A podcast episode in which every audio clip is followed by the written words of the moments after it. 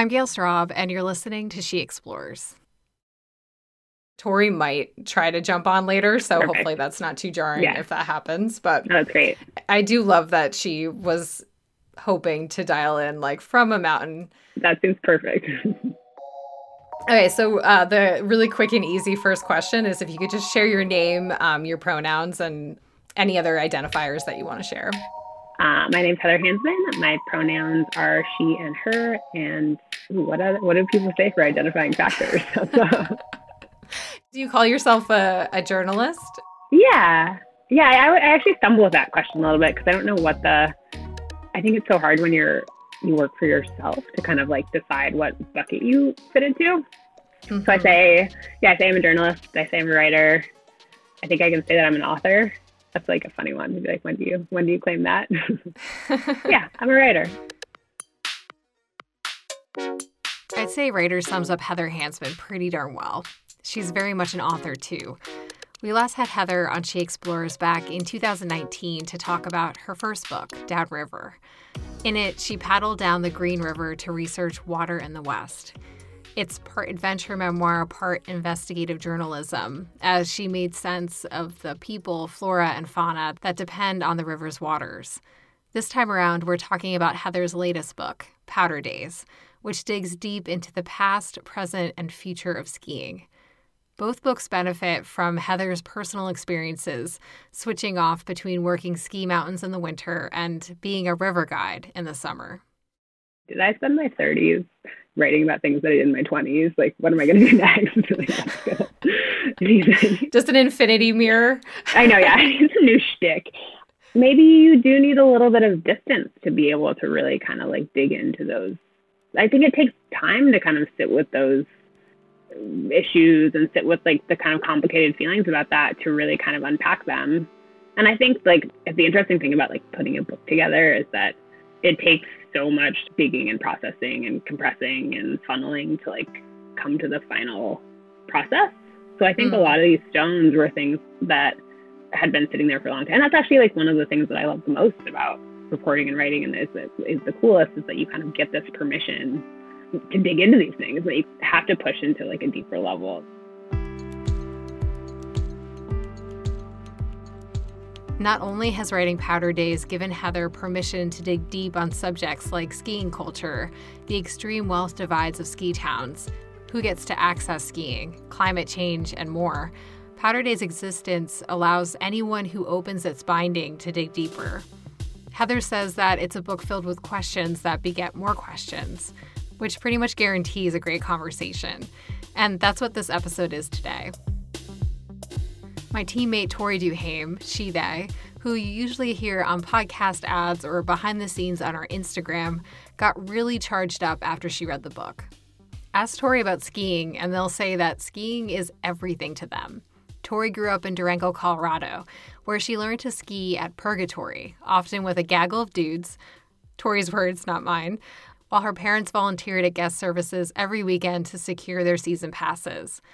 Later, she started backcountry skiing in the San Juans with her dad. Recently, Tori moved to Richmond, Virginia, and has found a new love for independently owned resorts. She'll actually join us a little bit later on in this interview from Snowshoe Mountain in West Virginia. Why? Well, I couldn't pass up the opportunity for Tori to join us for a conversation about skiing from the ski hill, but two, and more importantly, Tori is wildly passionate about changing the ski community for the better. In the parallel universe of this interview, Tori was still finding reception, and I started off by asking Heather about her early experiences skiing. Do you remember your first time going to a ski hill? I don't remember my first time. I have a pretty clear memory of when I was, I guess I must have been six. I fell and broke my thumb. When I was a kid, I was skiing with my dad, and he had taken me down a black diamond that I wasn't supposed to go down because the trail that he wanted to take us down was closed. Um, and so I have this very clear memory of like being in the clinic at the bottom of the ski hill and my mom being really frustrated with my dad. but yeah, I don't have a like super clear initial memory. My family, I grew up in New England. My family sort of like casually skied all growing up, but I got really hooked into it in high school because my high school had a really good kind of you could ski for free ski club. Mm. Oh, you could ski for free with the ski club.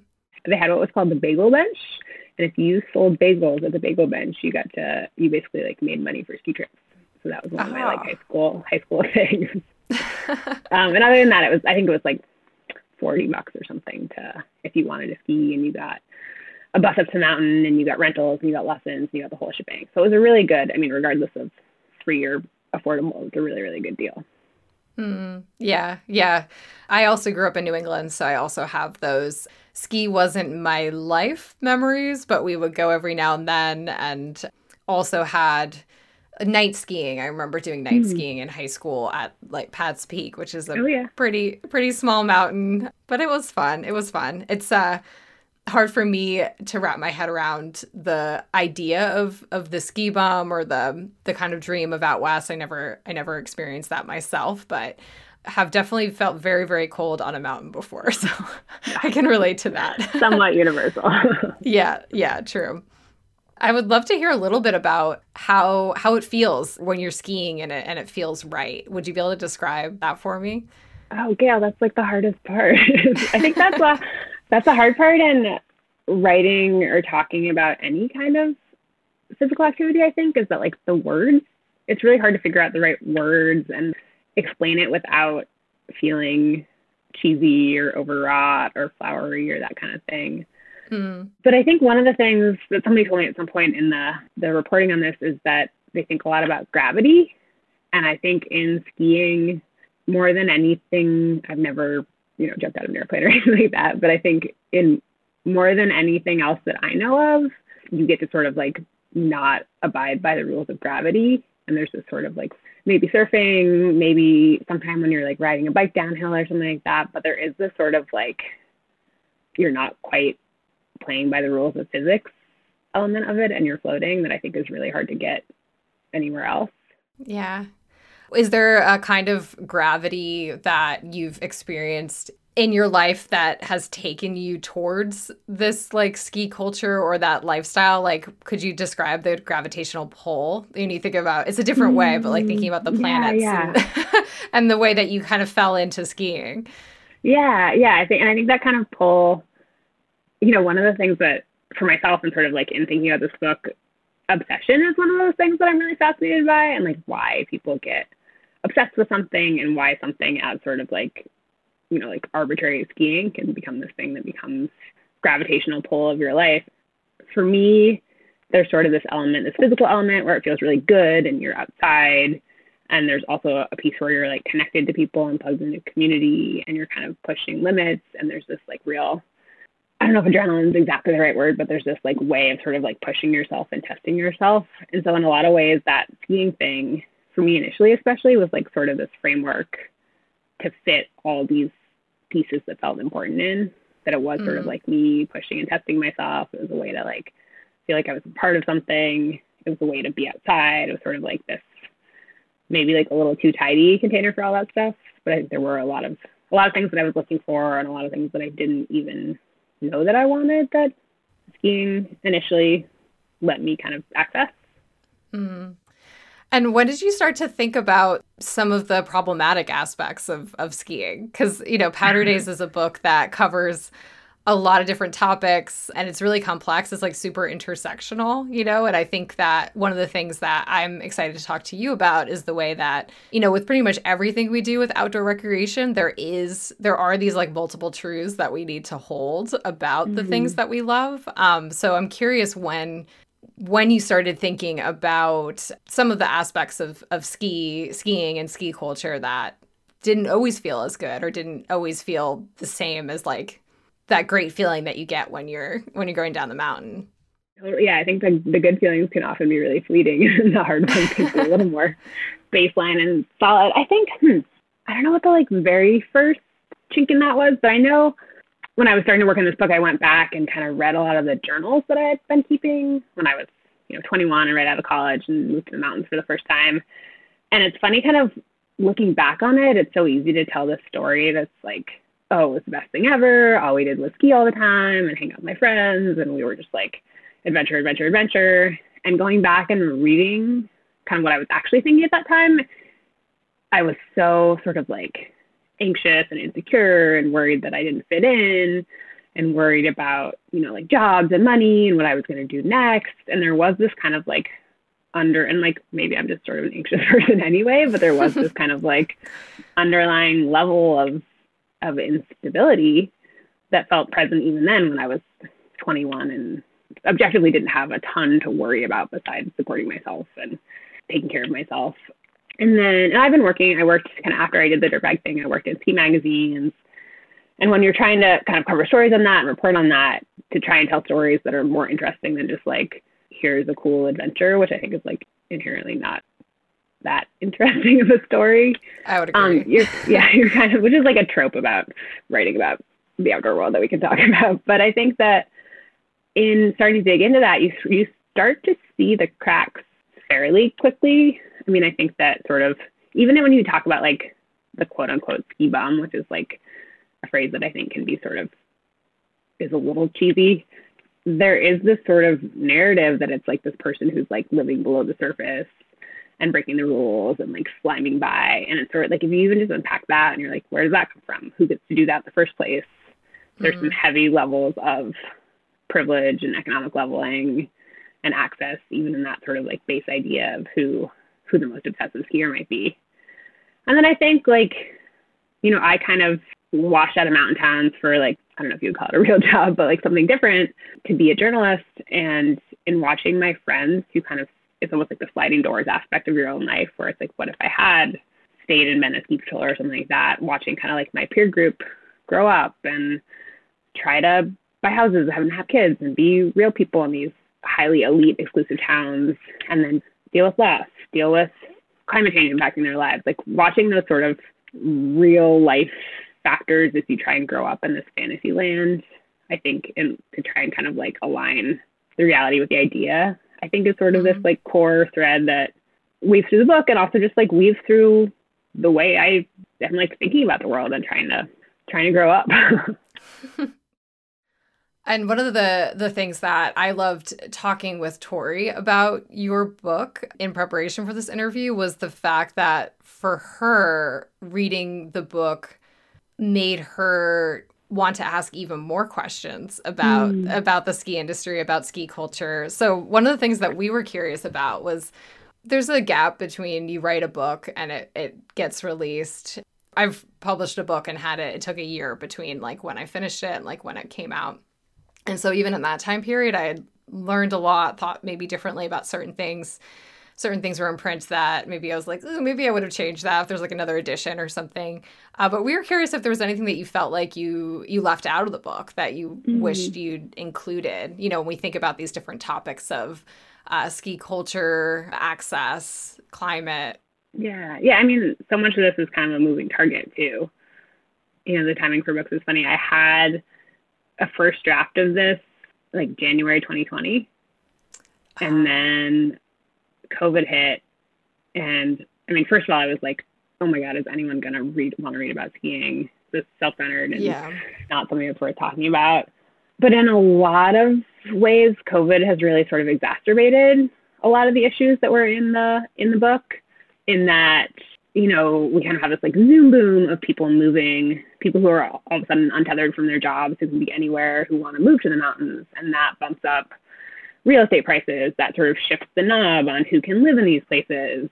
And so there are just these kind of like crowding, and like in the face of that, I think, I know I, I think a lot of people have like really wanted or craved or needed to be outside more when we're in a pandemic and can't interact the way we used to. So I think that that sort of like desire for and the kind of like ability of who can do this thing, who has the economic capital or the ability or the flexibility to do it, has really pressurized a lot of these questions. And I think that, mm-hmm. like what you were saying earlier about like, you come in with more questions. I feel like I, you write a book and people are like, what's the, what's the, you know, what's the takeaway? And for yeah. me, it's like, there's not, I, I almost came out with more questions than I went in with. And I think that part of that is like there's not one answer answer or there's not one like switch we can flip to be like, okay, here, let's like open up the channels of access to this super mm-hmm. elite sport or like if we do this, there will be snow forever. like none of these things are super easy. But yeah, I think that I think that it's kind of a changing the framework is constantly changing. A lot of these questions have been like even more pressurized as we've gone into it.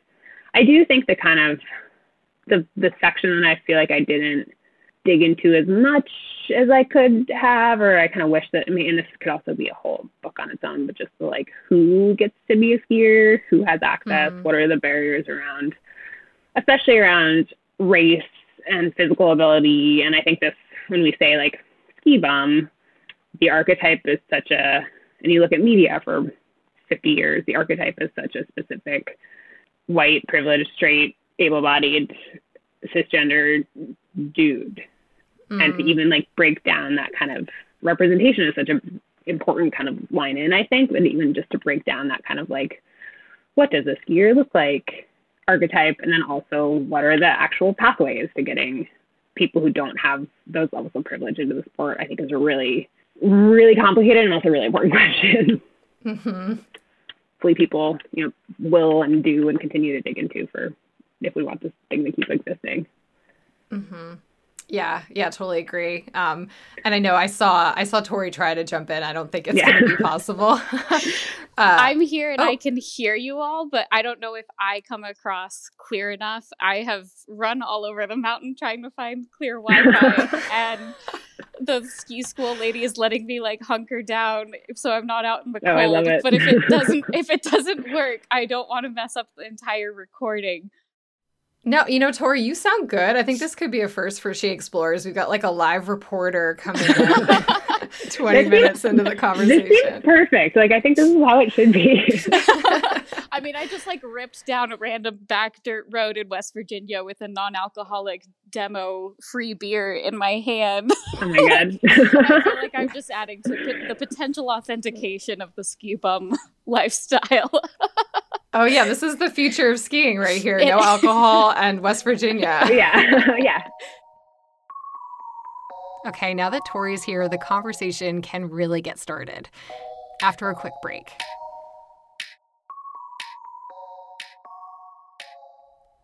Does all this talk of skiing make you want to pick up and experience something new?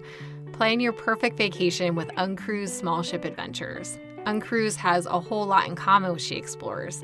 They offer intimate, communal experiences with an emphasis on environmental sustainability and responsible travel that allow you to appreciate the local culture.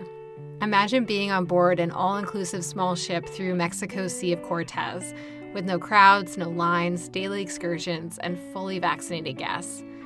Every trip is all inclusive, including farm to table food, drinks, transportation, gear, and expert naturalists and guides.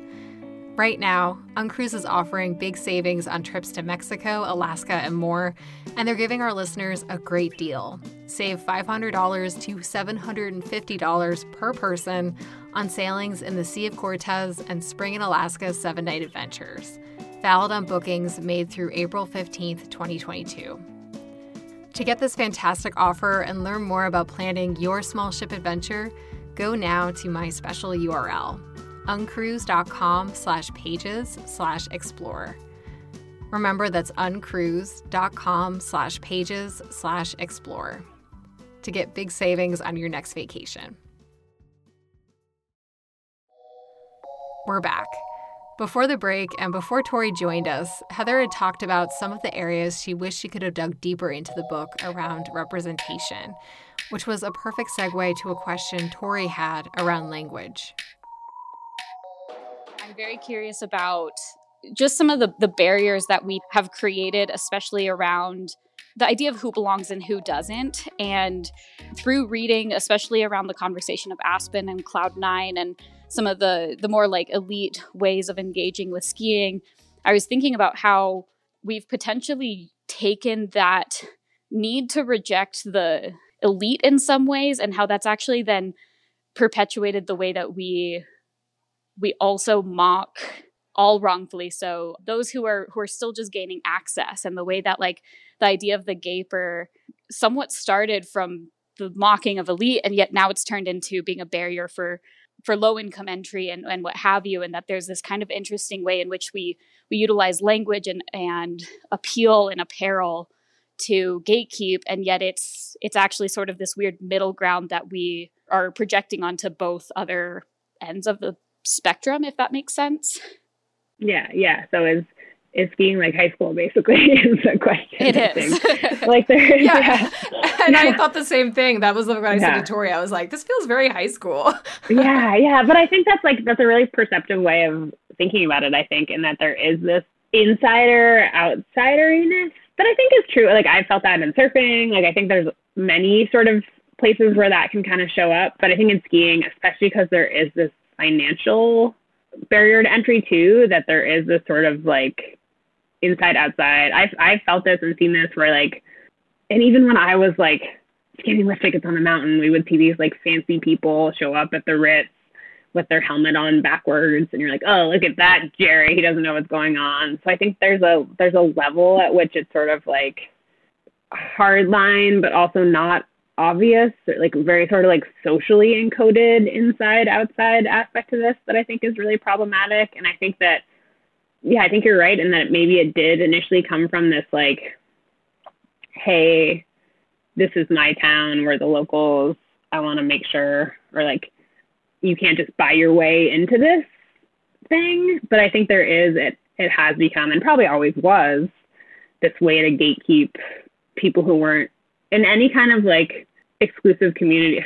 Tori, I said you actually said this better than I did in the beginning, but like there, it has become this way of using year of using skill of using access to potentially keep people out or to kind of like like Jerry of the day. You have these Instagram accounts where you like you make fun of the kooks, and I think that that sort of like a hard line of saying like, hey, I'm in and you're out, in a way that's highly, highly, highly exclusive, and also like. I was talking that. Did you guys ever listen to the Out of Bounds podcast with Adam Jaber? He's another. He's like a Massachusetts guy Tori does. I've listened to. I've actually listened to more of Big Stick Energy, the the one led yeah, by Tori. the, the women's one. Yeah, exactly. Yeah, but Adam's Palestinian. He has this like one of his things is like, hey, I have this like whole group of family and people and like community that I want to bring in, and the barrier to entry of even getting them on good gear is so high and hard. And he's like, he's telling me the story about like taking his uncle skiing, and he's like, it wasn't my uncle, and he didn't have me to like tell him what size boots he needed and what like what gear he wanted. There's like no way he would have gotten in and had a good time. So I think that like that step can be so hard even in just like the knowledge aspect and in the access to gear, knowing where to go, knowing how to hold your skis. Like there's so many sort of like levels of coding that are hard to break through and then to have the people on the inside be shitty and judgy and be posting pictures on the internet making fun of it just like adds this other barrier to entry. And I think, yeah, that kind of question of how did that lens of exclusivity flip from punching up to punching down?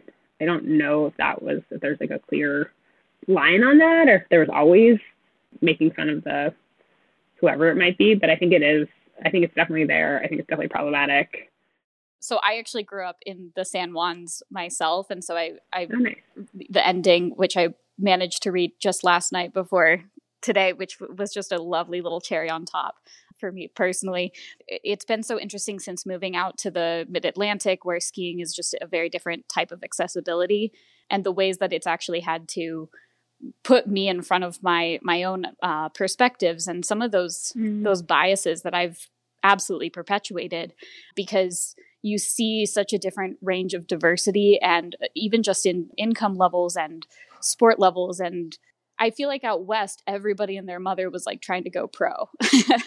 and it's been it's been really cool to re-find people simply enjoying the sport mm-hmm. because so much of that is something that I've perpetuated and I think that's one of the losses of the ski bum is that the pro model is in a way making it so that we if you start to become well skilled in skiing you almost lose sight of simply enjoying it because mm-hmm. there's a pro mm-hmm. model to look towards or possibly monetize this thing that we just enjoy doing and i love yeah. seeing people just enjoy doing the sport again yeah i think there's there's so much tied up in that and i think part of that is outside expectations and social media and how you're seeing it presented to you by your peer group and other people But I think that that question of like, what is skiing for? Like, do we all need to be going? Do we all need to be sponsored athletes? Do we all need to be constantly pushing at like the upper level of what it might be? I think it's such a, I mean, that's something that I have struggled with too, where it's like, you know, I think I've had ski days where I've like skied around, you know, for a story or something and skied around with athletes and been like, God, I'm the worst skier in the entire world. This sucks. And you're like, wait a second, what's your baseline? what's the point of this?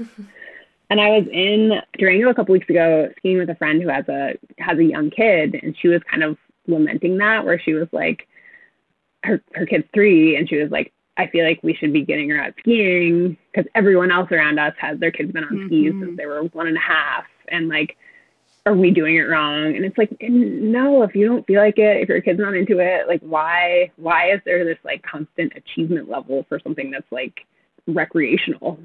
And for most people like can and should and is only recreational and should be something that just like is fun and joyful. There is a level I think where one of the appealing things about skiing is kind of pushing it and kind of like seeing what your body can do and what your brain can do. But mm-hmm. I think mm-hmm. that that's not the only part of it. And I think if you're always chasing that, it can be dangerous physically and mentally. And it also can be a way to like drive yourself crazy and not enjoy it.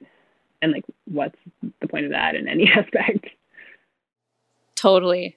Well, I'm going to steal one of Tori's questions because I want to kind of allude back to Heather, when you were answering the question about uh, language, you used the phrase locals or like mm. locals don't do this. Or so what do you think of as the definition of of locals for these mountains?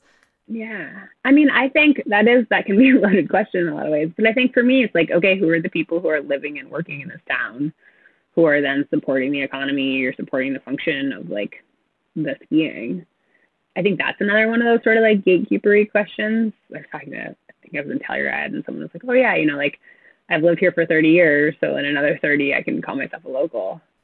And so mm. I think mm. there is this sort of like you, ha- and I felt like that when I first moved to ski towns, like the first season I was there, the people who had been there for a while were like super, super skeptical and are like, I'm not gonna, I'm not gonna take the time to make friends with you because like you're probably gonna be gone soon. And then after you stick around for a summer and another winter, people are like, oh, okay, you're, you're here.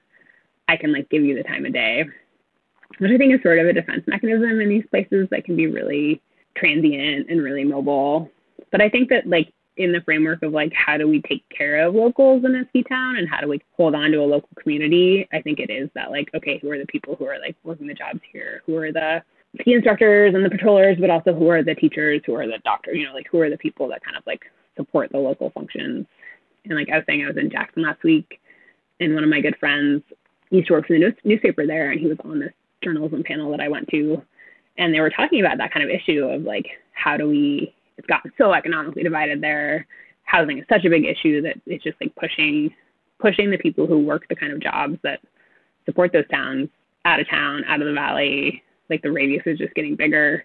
And he was kind of saying, he's like, I just feel really worried about this community because like there might be a point where like the only people who can afford to live here are second homeowners or people coming in from other places.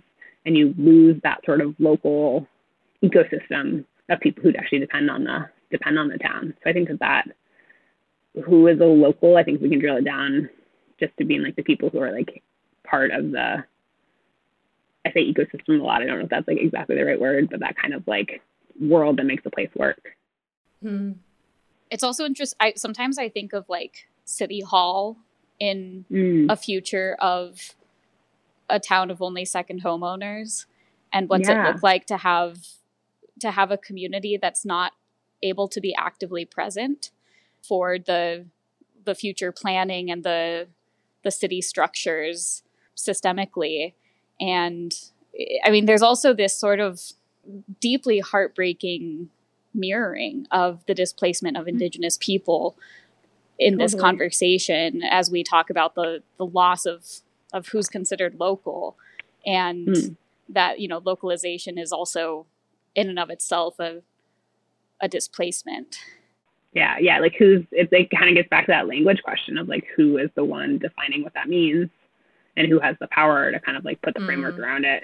Yeah, but totally. I think it is that that that question of like, okay, who's going to be making the decisions to replace? Who gets to kind of chart out what the what the future looks like? And I think that's one of my big takeaways in this or like we talked earlier about like what are the lessons that like what comes out of it? And i think one of the kind of like questions or things that i'm chewing on is this Auden Schendler, who's the head of sustainability at aspen kind of told me this thing where he was like ski bumming is sort of like historically and essentially anti-citizenship where there's this like idea that you're kind of like working under the system and you're not paying for anything and you're like skating by. And he's like that's not sustainable and like if you want this thing to exist and to like you know whatever that thing you know skiing snow whatever the thing is you have to engage with it. And you can't just be like you can't be pissed off at change if you're not engaging with it. And there are a lot of really that's an oversimplification. There are a lot of really big economic power structure factors going into that. But that to me has been one of my things. It's like okay we're the grown-ups now? Like if you want this thing to try and be good or to try and change in the way they want like you have to engage with it and you have to work on that and you have to show up and vote and go to city council meetings and put things on the table. Like you can't just kind of throw your hands up and be like, well, this sucks. I don't like how this is going. And I think that that's like, that runs counter to this kind of like dirtbag beating the system ethos. But if it's going to continue to exist, like we have to evolve that way. Absolutely. Tori, do you have anything to add there? No, I, I sort of lost out on the tail end of that, but it sounds like it was very well um, teased go, out. go vote. go vote. Yeah. exactly. Exactly. I think one of the really interesting things that you started to touch on at the end, and I think you maybe grazed over it, I think, in this conversation is the the sort of obsession with like the the first ascent and mm. the mirroring of that possibly turning into who who ends up getting the last ascent mm. like that was a that was a hard statement to read uh, as things started to wrap up in in the book i guess i'm curious I, I don't know if you've gotten to talk too much in the climate realm yet in this conversation before I got here. Haven't touched it actually, but we might not get to, and that's okay. that's Sit down for another hour. yeah.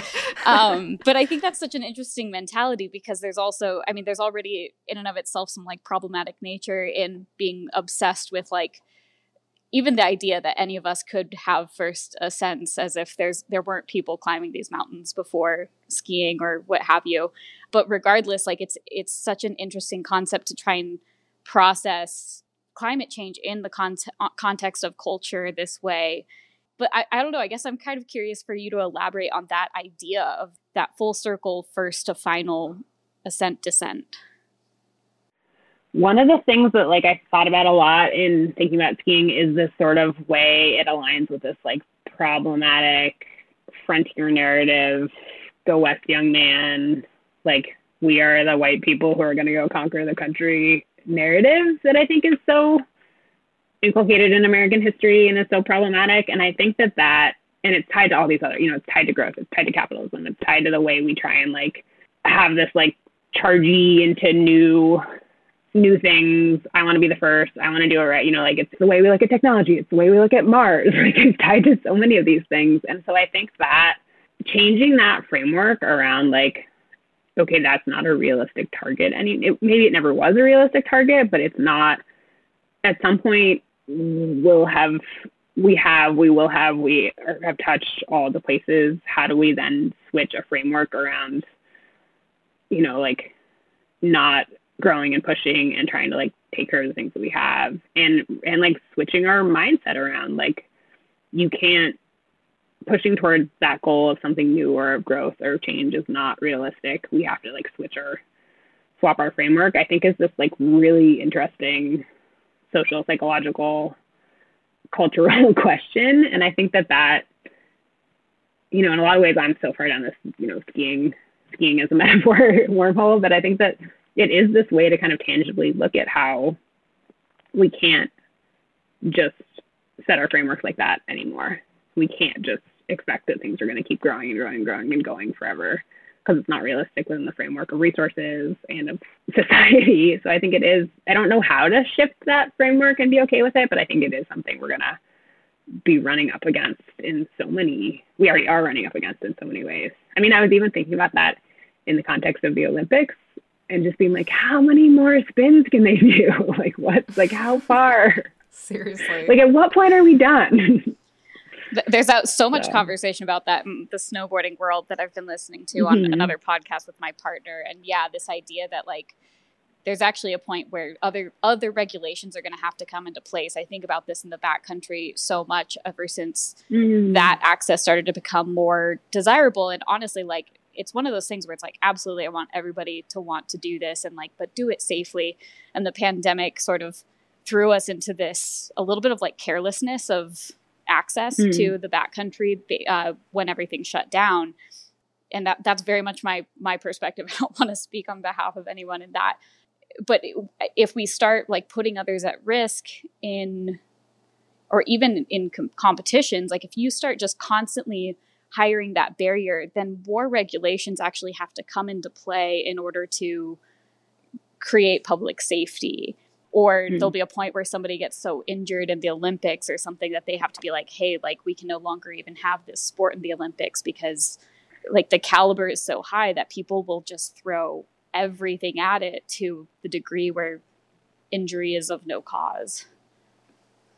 Yeah, and I think totally. it's like I don't know, like the snowboarding is too much of a metaphor, but it's like what do we lose in style when we're just going for spins? Like if you're just mm, trying to mm, push, yeah. what are the cool things that you kind of like lose in the process?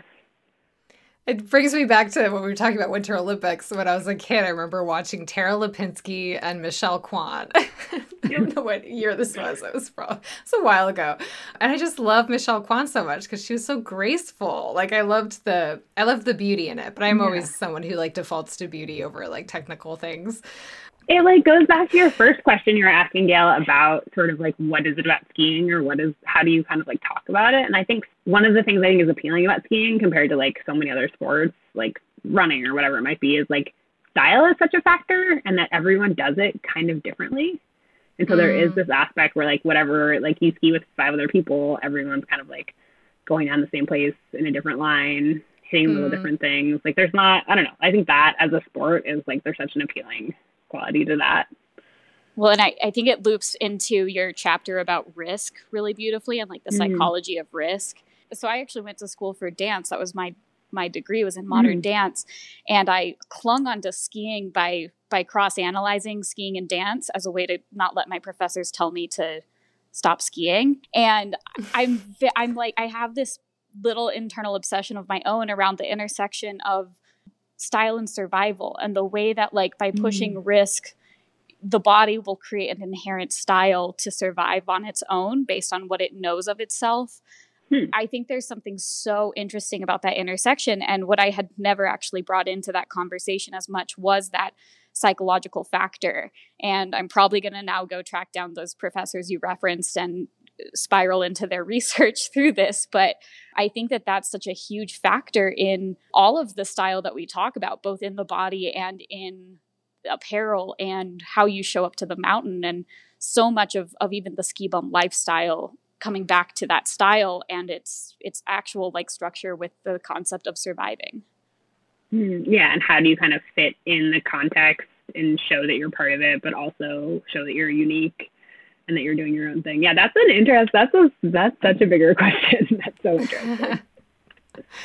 yeah, this is one of the things that Heather I said at the beginning of the conversation. Uh, I shared how many thoughts that Tori had, you know, from reading the book and how much conversation can be generated from the topics that you dove into with this book and it's it's really just been fun to to hear that kind of come out just in this short conversation today as well which really brings me to my last question, which is what for you, Heather, do you believe is the value of taking a hard look at something that that you really do love. The love shines through in the book that you wrote, but there's also this like critical lens that you put it through. And what what do you think is the value in that for for yeah. others? I think we should always be investigating the things we love and to try and understand why and what that you know like you know, to kind of get to the like, you don't just want to be passive, like you want to make the things better for everyone. I don't want to be stagnant in anything. And I think that like in a lot of ways, like we were saying earlier, like this book raised more questions for me than it had answers. And it sort of like forced in in a lot of ways, especially around the risk and mental health and like what does this do for our brains, it kind of like brought up more hard things than I have answers for. And so like I hope that this even just like putting the book out there that it sort of like starts these conversations and that we can be talking about it more and we can kind of say like, okay, you know, we figured out some pain points. Uh, what do we do to it? I mean, like, not that I'm the only person looking at this, but that like, okay, Yeah. this can be a part of the conversation about like, how do we make this thing we love better and how do we make it sustainable for as long as possible? I don't, nostalgia is such a sort of like piece of this story and a piece of the culture and a piece of this kind of like looking back glory days aspect of that's like kind of tied to this skiing history aspect. And i don't want to just be looking back. You know i don't want it to be like oh yeah you should have been here. You know in the 80s it was way cooler. Like i don't i don't want to think like that. I want to be thinking about like what the future is going to look like and how do we make it sort of like fun and cool and interesting? How do we get you know as many people as possible to have have that experience of fighting gravity or whatever we want to call that and that feeling and that style Yeah, I couldn't agree more. And I think that that sentiment carries over into pretty much everything we do in nature in the outdoors. Yeah, and I think that like so many of these things can be so inherently I don't know if selfish is exactly the right word, but it's like you're in your own body, you're experiencing it on yourself, and I think it's like if you can kind of take that and get out of that sort of singular headspace, I think that that makes it healthier for everybody and for yourself.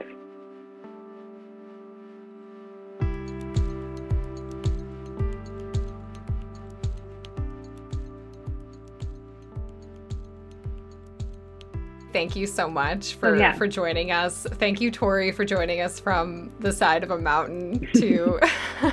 I mean, you can call me on pretty much any Saturday and I'll be somewhere like this. So Yeah. Well, hopefully we can all talk about it actually on a mountain at some point because I feel like it's like there's like so many other things to talk about.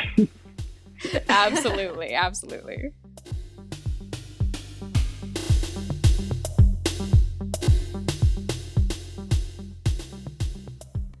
Order Powder Days today and start a conversation with your friends.